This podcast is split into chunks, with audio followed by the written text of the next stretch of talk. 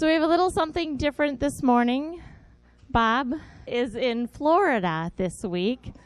So we're going to do a little something different. We're going to watch a video of one of our CIC podcasts that we recorded last fall. And that so that'll go about 35 40 minutes and then we'll have time to discuss it afterwards and we have Pastor Eric joining us for that. So uh, I will just turn on the video here and we'll hope this all works. Welcome to Critical Issues Commentary, the podcast ministry of Gospel of Grace Fellowship, a non denominational Christian church in St. Louis Park, Minnesota. This is Jessica Kramus, your host for today, and I'm speaking with Bob DeWaay, Gospel of Grace's teacher and theologian and author of Critical Issues Commentary. We are going to interrupt our current series to discuss an issue that is very relevant today. Now, at the time that we are recording this, we are about three weeks out from the presidential election. We are all dealing with various levels of COVID 19 restrictions. Uh, major cities around the United States are dealing with protests and rioters and burning and looting and all kinds of really troubling things going on in our land. If you open Facebook or Instagram or Twitter, just about any given day you're going to see one verse plastered over an American flag. Second Chronicles 7:14. If my people who are called by my name will humble themselves and pray and seek my face and turn from their wicked ways, then I will hear from heaven and I will forgive their sin and will heal their land. So, does this verse apply to America today? Well, my people called by my name having a land certainly does not, because under the new covenant, the church and the people of God are believing Jews and Gentiles who are built on the foundation of Christ the cornerstone and the apostle and his apostles and prophets Ephesians 2:15 I've been th- preaching through Ephesians at church and so most of this is defining a church. And as Paul, the apostle of Jesus Christ speaking for God, defines the church, he doesn't claim that the church has some land. I just I think I mentioned this in a recent sermon. There's yes, not you some, did. Yeah, there's not some land that's specifically the Christian land. I think I mentioned Rome claims the Vatican City is a Christian geopolitical entity. Right. Okay, that's their claim. Now, if we allow the Bible to define the church, the church is consists the universal church of people who are believers scattered all over the world, be they Jews or Gentiles, who have put their faith in Jesus Christ by his grace. And the establishment of a land, there's still a land promised to ethnic national Israel that won't be really completed until the millennium there'll be a lot of intrigue during the tribulation period, but during the millennium, there'll be a rebuilt temple and a land and so on, specifically Israel. But America is a is one of the nations. The nations were established back in Genesis in the table of nations. And the one nation that's specifically identified as under God in Deuteronomy 32, 8 and 9 is Israel. Okay, so Israel is the only nation ever with a covenant with God and a covenant land. Right. There's a land promise that's given to ethnic national Israel. Okay. And there are many geopolitical entities called nations. God established nations back in Genesis. All right. And Israel was specifically called through Abraham, Isaac, Jacob, and then Moses and then promised a king through David, and then the lineage. And then we know that when Messiah comes, their hope was that he would establish Israel as a sovereign land and and so forth and take a, his place on the throne if he's in, indeed the Messiah. But we know that that's not for now. It says that in Acts. The times and the epochs are in God's hand. When they ask whether now he's going to restore the kingdom in Israel. but you are to be my witnesses to uh, Jerusalem, Judea, Samaria, and uttermost parts of the world. So throughout the world, we have the church comprised of believing uh, Jews and Gentiles. And I said just a bit ago, built on the foundation of Christ, the cornerstone, and the apostles and prophets as the entire foundation. So, therefore, okay, therefore, right now, there's a few still a future promise for Israel. Providentially, they're already in the land, but not certainly with the ideal boundaries mentioned back in Genesis. And we know some other things are going to happen. But any other nation, as I as I said, Vatican claims they're the geopolitical entity that's God's sovereign land, but the Vatican is an abomination of idolatry. Right. And, and so it certainly isn't God's land. And all of the nations are places where God is gathering people who are believers and adding them to the church. That there's some certain nation that is what God would call my land in some distinct way that no other nation is, would only apply to Israel, certainly not America. And the claim that somehow America is the new Israel, it's been done in history. And then you, you have various heresies out there. There's the the one where the Anglo-Saxons are considered the ten lost tribes, and there there are many false teachings. But America is just one of the many nations that have existed since God ordained that there'd be nations with human rulers over them. Yep. Now, a common claim we'll hear when discussing this is that the Puritans had a covenant with God. So I think we should talk a little bit about that. We're going to continue to show that America is not a covenant land, and then we'll talk about this verse in its context. So, John Winthrop was the governor of Massachusetts Bay Colony.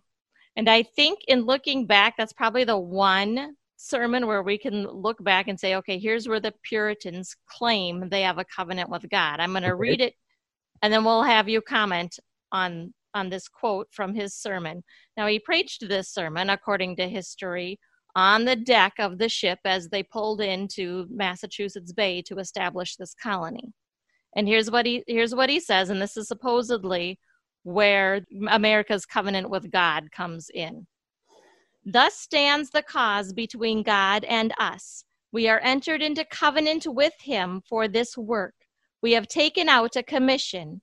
If the Lord shall please to hear us and bring us in peace to the place we desire, then hath he ratified this covenant and sealed our commission, and will expect a strict performance of the articles contained in it. Okay. So basically, that they arrived safely showed that God had ratified a covenant with them. All right. Well, here's a problem with that. The valid covenants that God made, the covenant with Abraham, okay, and um, the covenant going back before that with Noah, with Abraham. If you just look at the various covenants, every last one of them was initiated directly by God. Right. The same goes for the new covenant. So, in no case did somebody say, Okay, God, you're going to have a covenant with me. Here's the details of it, which the guy just writes, or the people write, or the whoever they might be. And then they say, and if thus and so turns out this way, then you ratified it.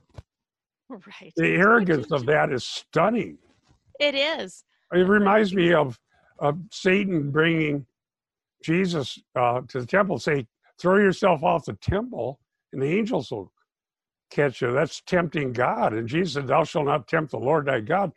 Because if you throw yourself off and the angels catch you, does that prove that was right? No.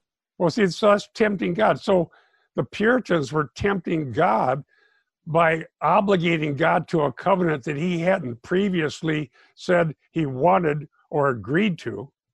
Right. All right. And then uh, in God's providence, they either land and survive there or they barely survived.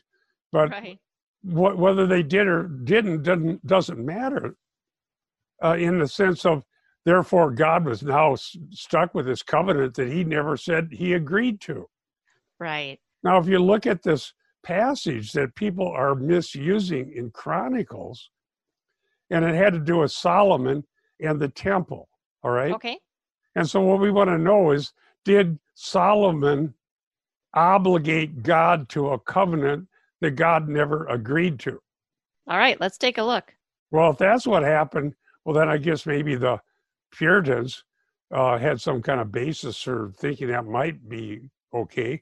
But that's not exactly what happened. In fact, it's not at all what happened. All Okay. right.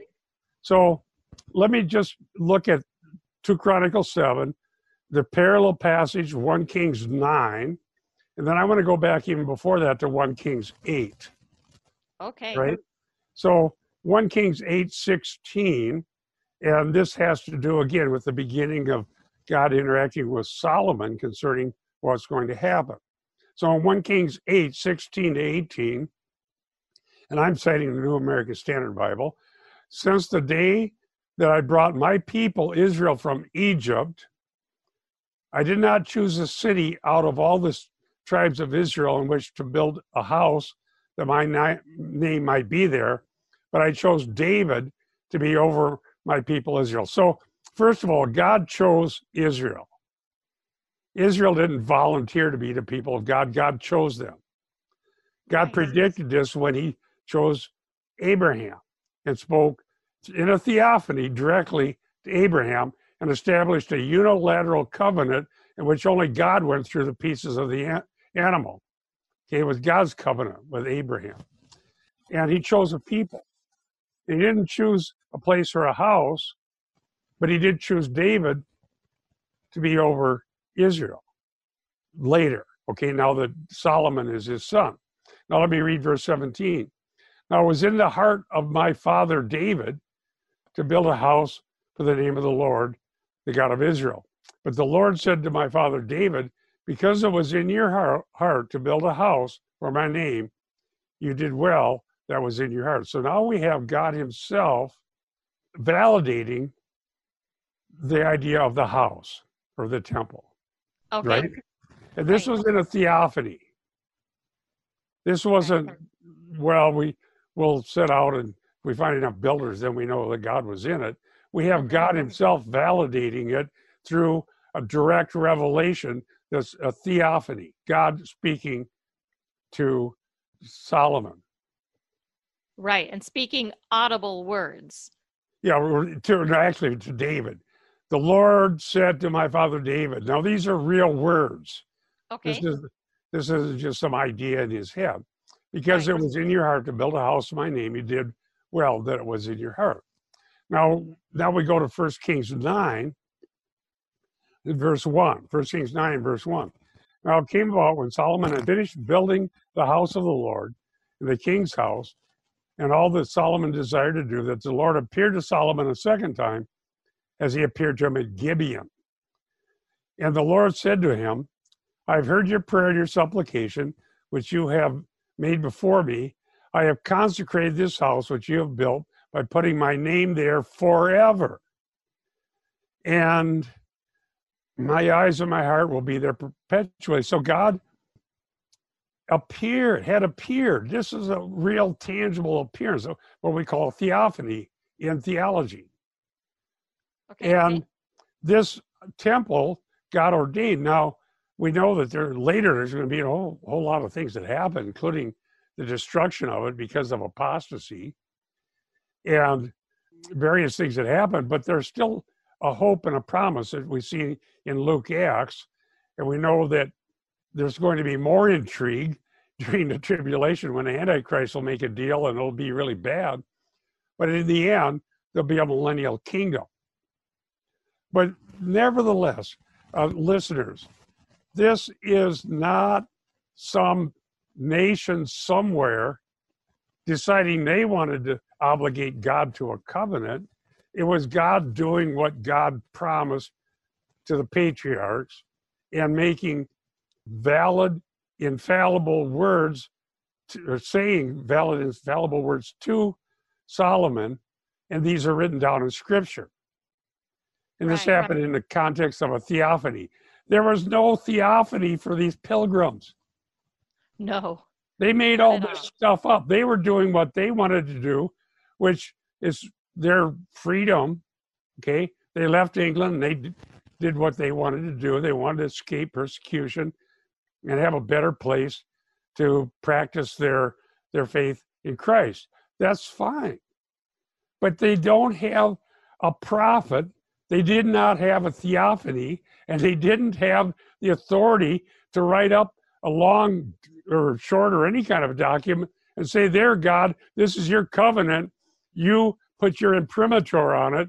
If we land there and we're okay, then you agreed to it.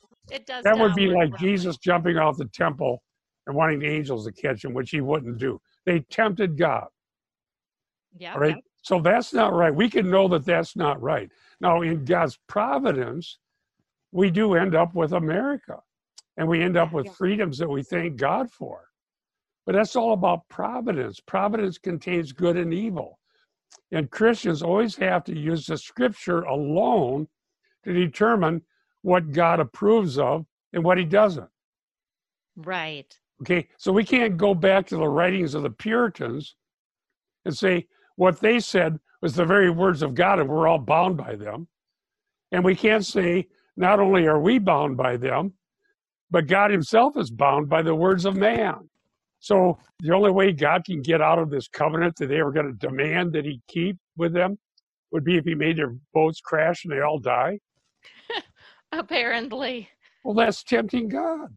Right. listeners search the scriptures. Don't just listen to these slogans that sound romantically appealing to our notions and our ideas about what we think things should be like but we need to get a biblical worldview about god's relationship to various nations the biblical definition of the church the very words of god that are binding on christians that are given by his apostles and prophets, not by some people in church history.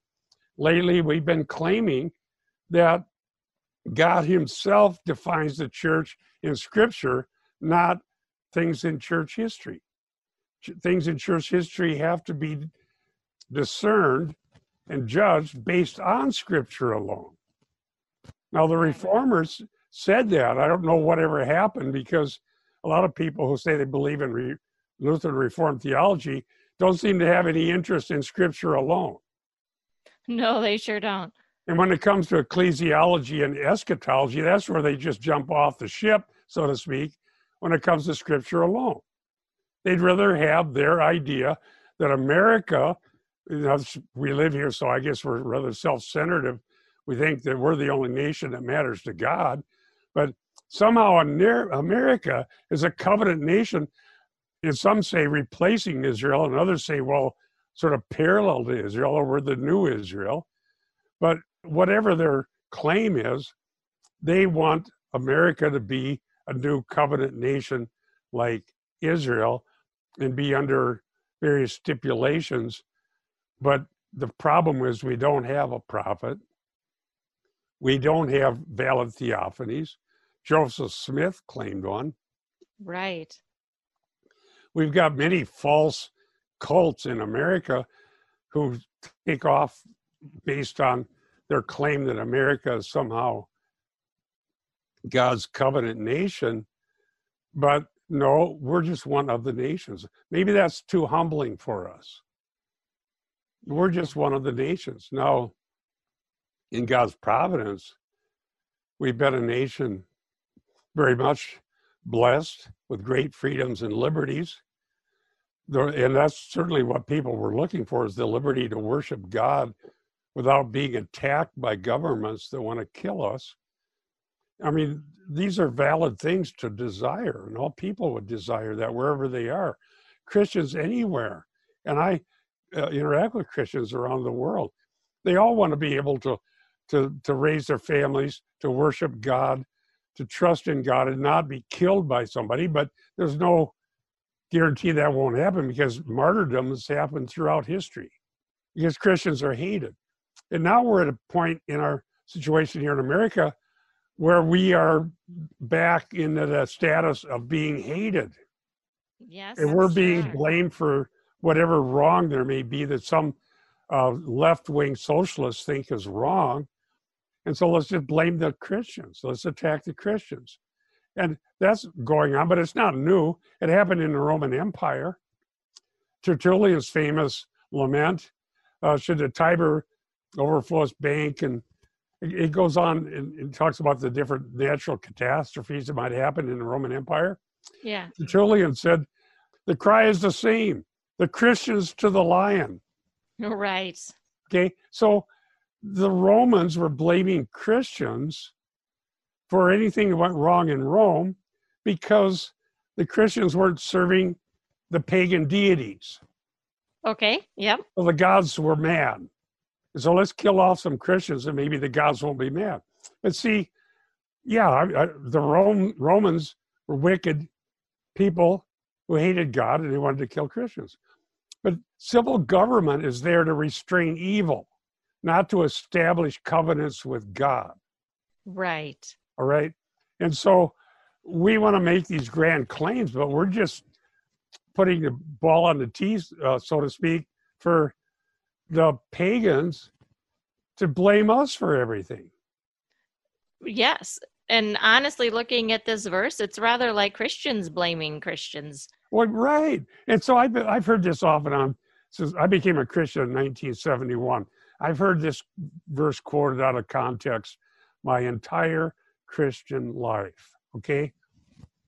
But that's really, they're not reading the whole context or even trying to understand the point.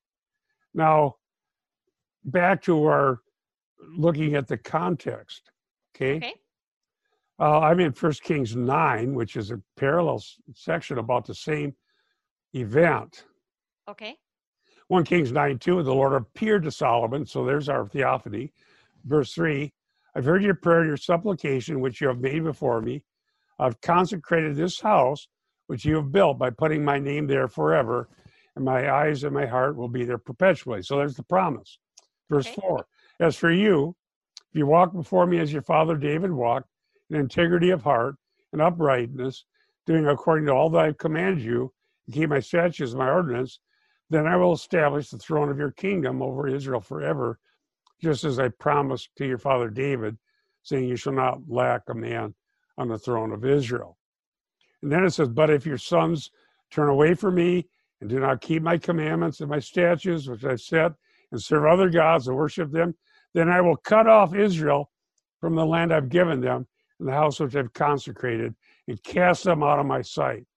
So Israel will become a proverb and a byword among the people. And this house will become a heap of ruins, which, by the way, has happened twice now. Right. Solomon's and then the rebuilt one by Herod. Yep. But God never actually withdrew the covenant with David that he would have a man on the throne. Right. Okay. The claim of the New Testament. Here's the claim of the New Testament that Jesus Christ is that descendant of David. All right. The greater son, the son of God, and that he, according to the New Testament, where Psalm 110 is quoted more than any other Old Testament passage, now reigns at the right hand of God in heaven. Yep. Right? And that while he is so reigning, the temple having been destroyed in 70 AD, but he's reigning, God is gathering from all of the peoples through the gospel believers, Jews and Gentiles, male and female, poor, it doesn't matter if you're rich, poor, whatever country you're from, whatever situation you're in, however bad your life has been in the past, how many wicked sins you've ever committed, if you turn to Jesus Christ and trust in Him alone, the one who died for sins and was raised on the third day and bodily ascended to heaven, trust in Him, your sins will be forgiven. You'll be part of the church. You'll be built up as, as built as a building block on that foundation of Christ the cornerstone and his apostles and prophets. And you will be part of the eternal kingdom. Man. And, and Jesus Christ is reigning now over the people, and he's governing his universe through providence. Yep. And in God's providence, there are various nations and different things have happened in history. And, and dear listeners, you have to use discernment. Whatever happens in history, we have to judge in light of Scripture. So I'm doing that with the Puritans, and I'm saying, no, they tempted God by trying to obligate God to a covenant that he hadn't written. He didn't send his prophet to write it. They didn't have a theophany from God. And they tempted God by saying, well, if we land safely, then you agreed to it. Right. But God, in his love and mercy and providence, intended that they would land safely. But that doesn't prove he agreed to that covenant. That would be like I said, Jesus jumping off the pinnacle of the temple, which God, he wouldn't do because he perfectly obeyed the Father. Mm-hmm. So if the angel caught him, that's that's why you don't do it. You don't want to tempt God. They Yeah, should have just said, if God wills, will land, it will serve him by his grace, according to the terms of the new covenant. Oh, But they weren't satisfied with that. They wanted to set up a theocracy. And why were they fleeing to start with? Because some misguided people were trying to rule over a nation in the name of Christ and doing it wrongly and abusively. Right. The answer to a theocracy is not setting up a different theocracy somewhere else. Right. And in so doing, what do you end up with? The very air that Rome created when they thought they were a theocracy. You have wars and you have people, uh, many things happen. And so you have South America with all the problems they've had in history. Well, because of Rome was going to go into place after place and set up their Romish theocracy under the Pope and force everybody to become Christian, whether they believe the gospel or not. Right. Okay, so uh, are we to believe now? Let's go back to the misuse of the verse. 2 Chronicles 7 14. Let me read verses 13 and 14. From now, we'll go back to Chronicles, parallel account to one in 1 Kings 9. Okay. Verse 13 If I shut up the heavens so that there is no rain, or if I command the locust to devour the land, or if I send pestilence among my people and my people who are called by my name, who was that? Israel. Israel. Yep. And the Israel existed because God had unilaterally made covenants. Right. God was the covenant maker. God made the covenant. Go read Genesis 15. Abraham fell asleep, and uh, in a theophany, God goes between the parts and, the, and the, walk the blood trail. God intended that there'd be Israel, not because they were so great or there were many, but because they were the, the least of all people, but that God would bring honor to his own name. Yep. And because of this covenant and because they had prophets, they had a way of knowing that if there's a famine or a pestilence, that it was an actual judgment of God because they had prophets to tell them that. Right. All right. We don't have that. There's no infallible prophet from God that meets the qualifications of Deuteronomy 13 and Deuteronomy 18. There is no such person in America. No. Okay, America's not Israel, and we don't have any prophets, not valid ones. We've had Right. thousands of false prophets, Yeah. but we don't have a valid one who's never been wrong and always has the doctrine of God perfectly right. The prophet that Moses predicted, Deuteronomy 18, the New Testament claims in many places, including John 5 and in Acts, is Moses in, a, in on the Mount of Transfiguration. Uh, not Moses, Jesus. Moses pointed to Jesus. hmm The greater Moses is Jesus on the Mount of Transfiguration. This is my beloved son, listen to him. So, dear ones, we, the prophets are in the Bible, they're not running around America. Right. Okay, and the Puritans weren't the prophets of God. I don't think this is even difficult. Why can't we figure this out? We can't figure it out because we're not even trying. Yep, exactly. It makes us feel pious. And then uh, how exactly is it helping us? So let's just read. Okay, so there's a pestilence or whatever goes wrong. My people call by my name, humble themselves and pray, seek my face, turn from their wicked ways. Then I will hear from heaven and forgive their sin and will heal their land.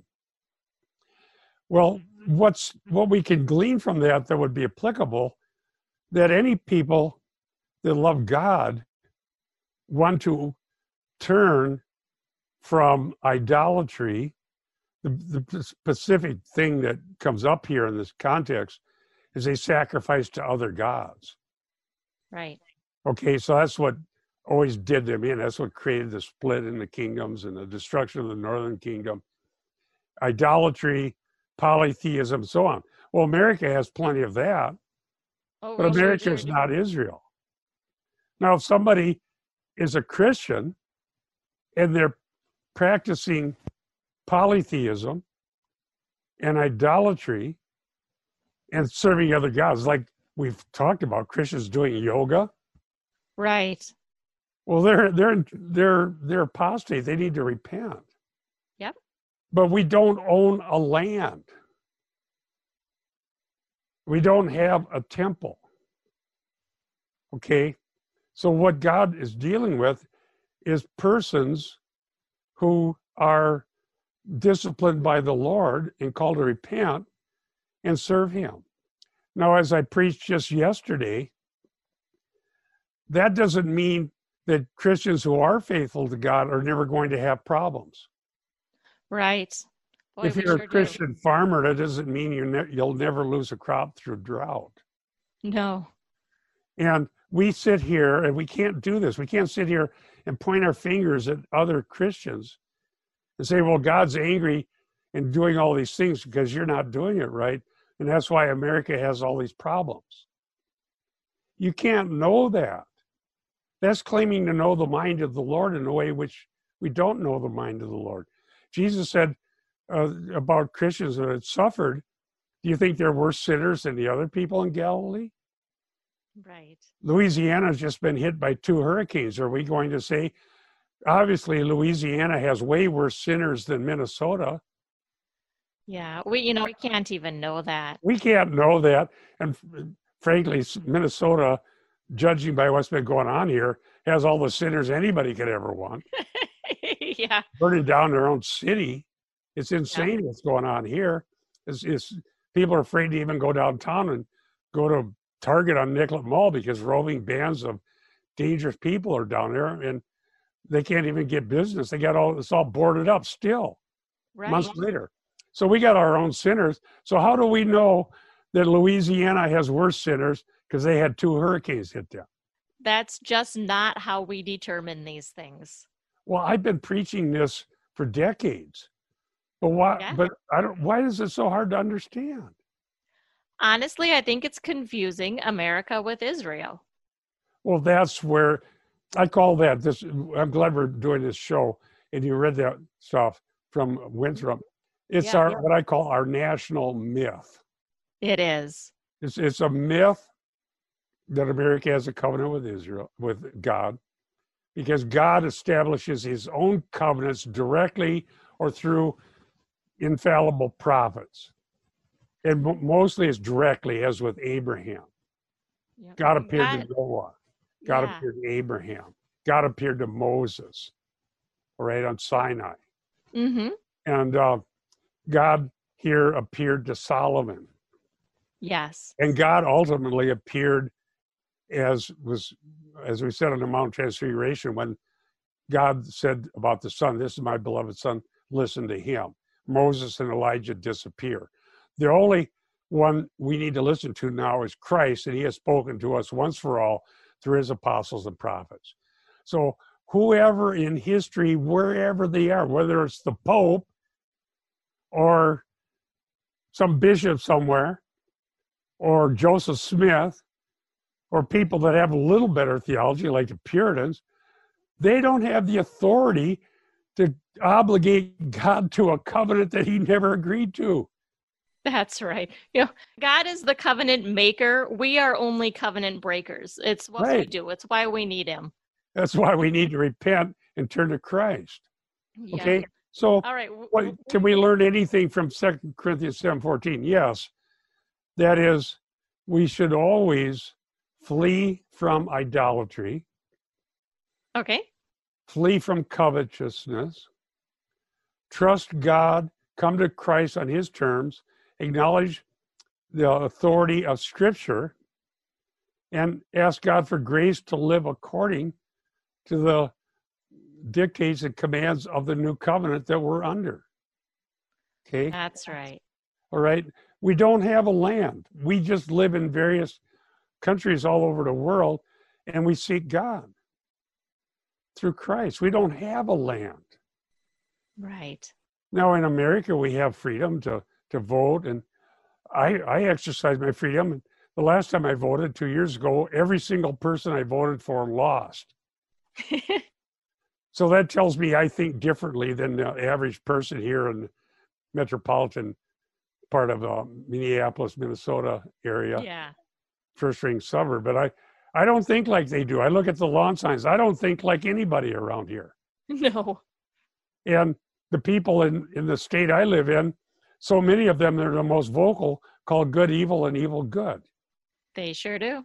And I just have to thank God that I can still preach the gospel. I can still call people to repentance and I can still talk about Christ and teach the details that are laid out for the new covenant that we're under through the blood of Jesus Christ. Amen. We'll have to wrap it up there. We are out of time. We would like to remind you that you can access this episode and many others, as well as years worth of articles, at the website, cicministry.org.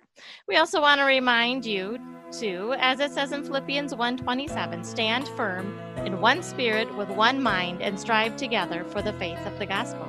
For Critical Issues Commentary, this has been Jessica Kramus and Bob DeWaay. We'll see you next week. Amen. So that was our presentation. Does anybody have any comments or questions? Eric, I'd like to ask for your comments on Second Chronicle 6, verse 32. It says, Likewise, when a foreigner who is not of your people Israel comes from a far country for the sake of your great name and your mighty hand and your outstretched arm, when he comes and prays toward this house, hear from heaven your dwelling place, and do according to all for which the foreigner calls to you, in order that all the peoples of the earth may know your name and fear you, as do your people Israel, and that they may know that this house that I have built is called by your name. Can that refer to us, or is that uh, the the uh, part of Israel, the Jewish people that have been dispersed? Yeah, a good question. Any Gentile who comes to faith in Yahweh, they're grafted in. And so um, a good passage parallel to that would be like Isaiah 56, where you um, have the prophet taking an eunuch, or I'm sorry, a eunuch, who is some a male who is castrated. You can't get any more cursed than that because you can't have offspring. And so Isaiah's point is you can be the most cursed person on the planet, a Gentile far off, a eunuch with no hope for children. You can't get any more cursed than that in the eyes of the Hebrew. But yet, if they will come to faith in Yahweh, the Holy One of Israel, they're going to be readily accepted. So, absolutely. But at the same time, that doesn't change the covenant stipulations that belong to Israel alone. So, Bob is exactly right. The, the, the worldview that we want to have is that there's one nation where you're going to have promises re- regarding the land, regarding the nature of the kingdom as a political entity, and that's Israel. So when we came to faith in Jesus Christ, we were grafted into the promises as we see, for example, in Romans 11. We were grafted into those promises. Bob has often used the comment that when we become believers in Jesus Christ, our kingdom does not yet have a zip code. Okay, so we are given a reservation for this kingdom that's coming to Israel, but right now our kingdom doesn't have a zip code. It's going to in the millennial kingdom. We're going to reign with him. But right now, so don't mistake that passage that you just read in Second Chronicles 6, um, and I, I don't think you are, but just don't mistake that to somehow think that God is going to make a new covenant in the sense with some other nation or something uh, different than Israel. No, it's one covenant, and then obviously the new covenant is the ratification, really, of the Abrahamic covenant. So I think it was good advice, too, that Bob gave, where the timeless principle in Second Chronicles 7 is the turning from idolatry. So a good application would be for Americans to turn from yoga. Uh, yoga is designed to get people into contact with the oneness of the universe and really the demonic realm. Well, how can we be people who share the Lord's Supper, which Christ has commanded, and at the same time share communion with demons? Uh, Paul addresses that in 1 Corinthians 10 through 11. So, anyway, um, yeah, absolutely. We can call people from idolatry. Yeah. Um, I have argued this thing with rooms full of people, and so I really appreciate what Bob did there because we do not have a covenant. I mean, we have a, a covenant, it's the new covenant in Christ. We don't have a land covenant. But I think about uh, what, what I, I think about how God deals with nations. And so God does not have to have a covenant with a nation to judge that nation. He judged Assyria even though Assyria did God's will in, in, in scattering the ten northern tribes, God judged Assyria. He told them he would through his prophet. And so I think more like of uh, uh maybe on the other side of it, Romans 1. When a nation is filled with people that ignore the truth, they deny the truth and God progressively gives those people over more and more until they are ultimately left with a depraved mind. And when you have a nation with full of people with a depraved mind, God has abandoned them. It's the wrath of abandonment.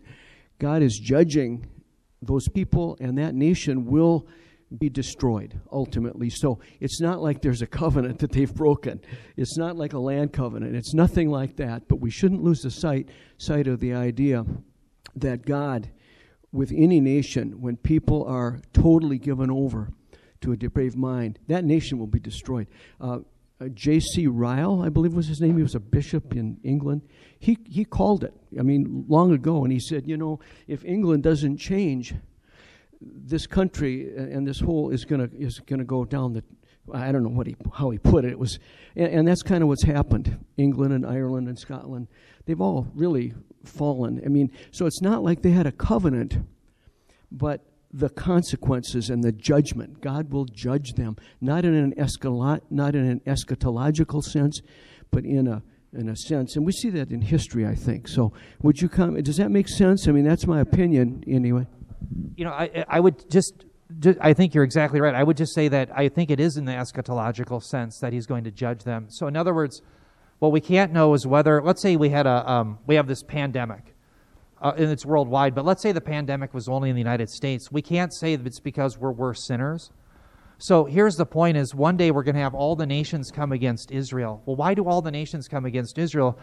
Because of our depravity, because of the depravity of man. They're going to try to wipe out God's people, His His promised elect. So, I would say the eschatological judgment that comes upon England upon the United States that you and I can say, yes, this is what the scriptures declare, is that one day Jesus Christ is coming. You're going to have the 70th week of Daniel. You're going to have the last seven years, and he's pouring out his wrath on that time period. And apart from that, anyone who dies apart from Christ is going to be sent to Hades and then later on the lake of fire. So, my only point in saying that is I think we have to be careful to say, I, have heard John MacArthur talk about Romans 1, and I agree. There's a reprobation, there is a hardness. God hands people over to hardness. But the issue isn't the nation, the issue is Gentiles and Jews who don't come to faith in the Messiah.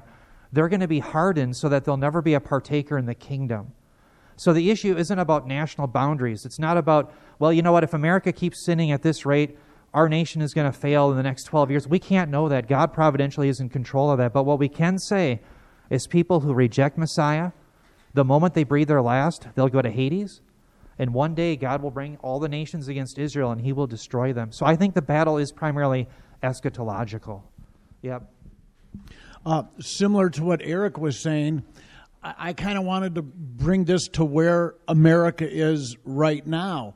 And in uh, a lot of what Eric was saying was basically right out of Romans 1. And if we go to uh, Romans 21 for even though they knew God, they did not honor him as God or give thanks, but they became futile in their speculations, and their foolish heart was dark, and professing to be wise, they became fools. So, what I believe that like we're smack dab in the middle of that right now. And it doesn't matter what side of the aisle you're on, they'll both try to claim a higher morality than the other guy. And it, it's, it's all for naught because a lot of them, they're not looking at the true God, they're looking at a God that they made or that they want that God to be to them. And it's not the, uh, the actual God uh, of the Bible that we know. And uh, when uh, uh, the, the, the, the, now you, one could say, well, that's God's judgment on man. He's turning them over to a, depraved heart, and then all these other things follow uh, lust for uh, men, men, women, women, all these things that are listed uh, in Romans 1. And then not only that, but the acceptability of that we have to be approving of that or we're bad people. So if we try to follow what God tells us, then we turn out to be the Hitlers, the bigots, the people that are shunned, the people that are canceled, and, and so on and so forth. So I believe that, that that's where we're at right now in, in God's history. But uh, this is God's plan. Okay, so we can say that, uh, oh, isn't this horrible? Look what's going on. You know, this is uh, uh, uh really a horrible thing that's happening here in America. But the bright side is, is that uh, uh, God or Bob just preached on the full armor of God, and the, the part of the stand is is what we, I believe need to do. We, we stand firm in uh, God's word. And so I wanted to say that. And then, real quick, the ludicrousy of trying to make a, a, covenant with, with God by us initiating the covenant, that would be like we could just come up with anything and say, gee, I, I would like to uh, do X. And in order for God to approve X, I'm going to take a drive up to Duluth, and if I make it safely, then God approves of everything that I'm going to be doing. So it's just it's insane. Um, Psalm chapter one talks about the, the the blessed is the man who delights in the law of the Lord. This I love this church because we delight. I, I we have a delight for His word and we are being taught the Word of God, the pure Word of God, and we take delight in it. A lot of, and I, I hate to just point fingers at other churches, but a lot of churches are Bible based, and you know we we we're delighting in His Word, and we have the most important message the word the world needs right now, and that is the gospel. So it's like that. That's where we're at. I mean, some time ago, Eric, you said uh, the the further away we get from the Word of God, the more pagan we become. That's happened. We're there.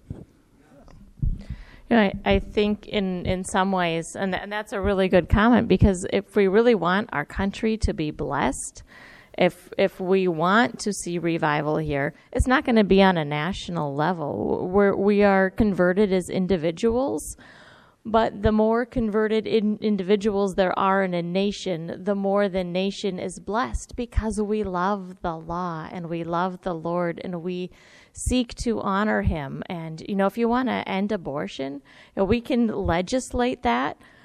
But reality is Christians aren't going to aren't going to kill their children. If we really if we can change hearts that's how we really change the actions of a nation. Yes, laws matter, but the best thing we can do is preach the gospel, preach it boldly, preach it often, preach it ceaselessly, and let the Lord change hearts. And as He changes hearts, He changes the the community as the as a whole will be influenced by that.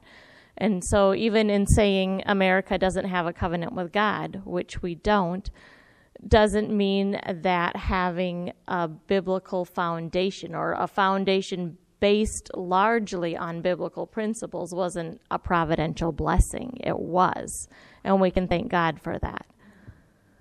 So, does anyone else have a comment? Well, just, yeah, just real briefly. The original sin, Pastor Dalma pointed this out in last week's sermon. Babel, the whole purpose of Babel is wanting to participate with God. That was the original sin in the Garden of Eden. Eve, when she saw that the fruit was good for wisdom, she wanted to participate with God. And I think forcing a covenant on God is wanting to participate with God. If you do that, it's just not a good idea to, to force participation with God. It never ends well. Well, and then the covenant becomes our terms, not his, which is just shocking. So, all right, Pastor Eric, can you can somebody pass the mic to him? Do you just want to close us with prayer, or if you have any closing comments, add that too. Thank you. Yeah, amen. Yeah, we'll close with prayer. Um, just one issue with uh, Romans 1. I just want to hit that again. Romans 1 is the default position of every human being, it, it knows no geographical boundaries. If you're born into this world, Romans 1 is true for you. You knew something of God through the natural creation, but you'd rather have the creation rather than the creator who is forever praised. And so I just want us to think about that, that the only way out of the Romans 1 reprobation is regeneration by the Spirit. No one can say that Jesus Christ is Lord except by the Spirit, as Paul says in 1 Corinthians 12 3. That's the only way out. So with the Romans 1, let's just be careful. Let's not apply that just to say, well, America must be in Romans 1. Every person's in Romans 1 until conversion. That's the paradigm. That's what we have to have in our minds. And Jessica's right. The reason why we are blessed as a nation is we had so many people who were regenerated by the Spirit, who came to faith in Christ, that there was a biblical ethos that permeated the land. That's being rejected. So, one other point not all false religions are equal. Some false religions are more deadly than others. Marxism is one of the greatest false religions of all time, and it, it does kill because the government becomes God. And when you have a false religion that takes the government, the government has the sword. So the Jehovah Witnesses aren't going to take the government, I don't think. I don't think the Mormons are going to, but the Marxist will. And so not all false religions are equally damaging. That's one of the points I would make too. But let's close in prayer. Heavenly Father, we thank you, Lord, for the clear teaching that Bob gave us, Lord, that you have one nation that you've called to be your own, and that's Israel. And that all the other nations belong to the host of heaven. We do thank you, Lord, that one day you're going to bring your kingdom as you send your Son to Israel you will establish all the promises that you've made, and that all through who come to faith in Jesus Christ will be partakers of that glorious kingdom, no matter where they come from, that you will readily accept them and give them salvation, forgiveness of sins, and the promise of everlasting life. We thank you for the promise that we have in Christ. In Jesus' name, amen.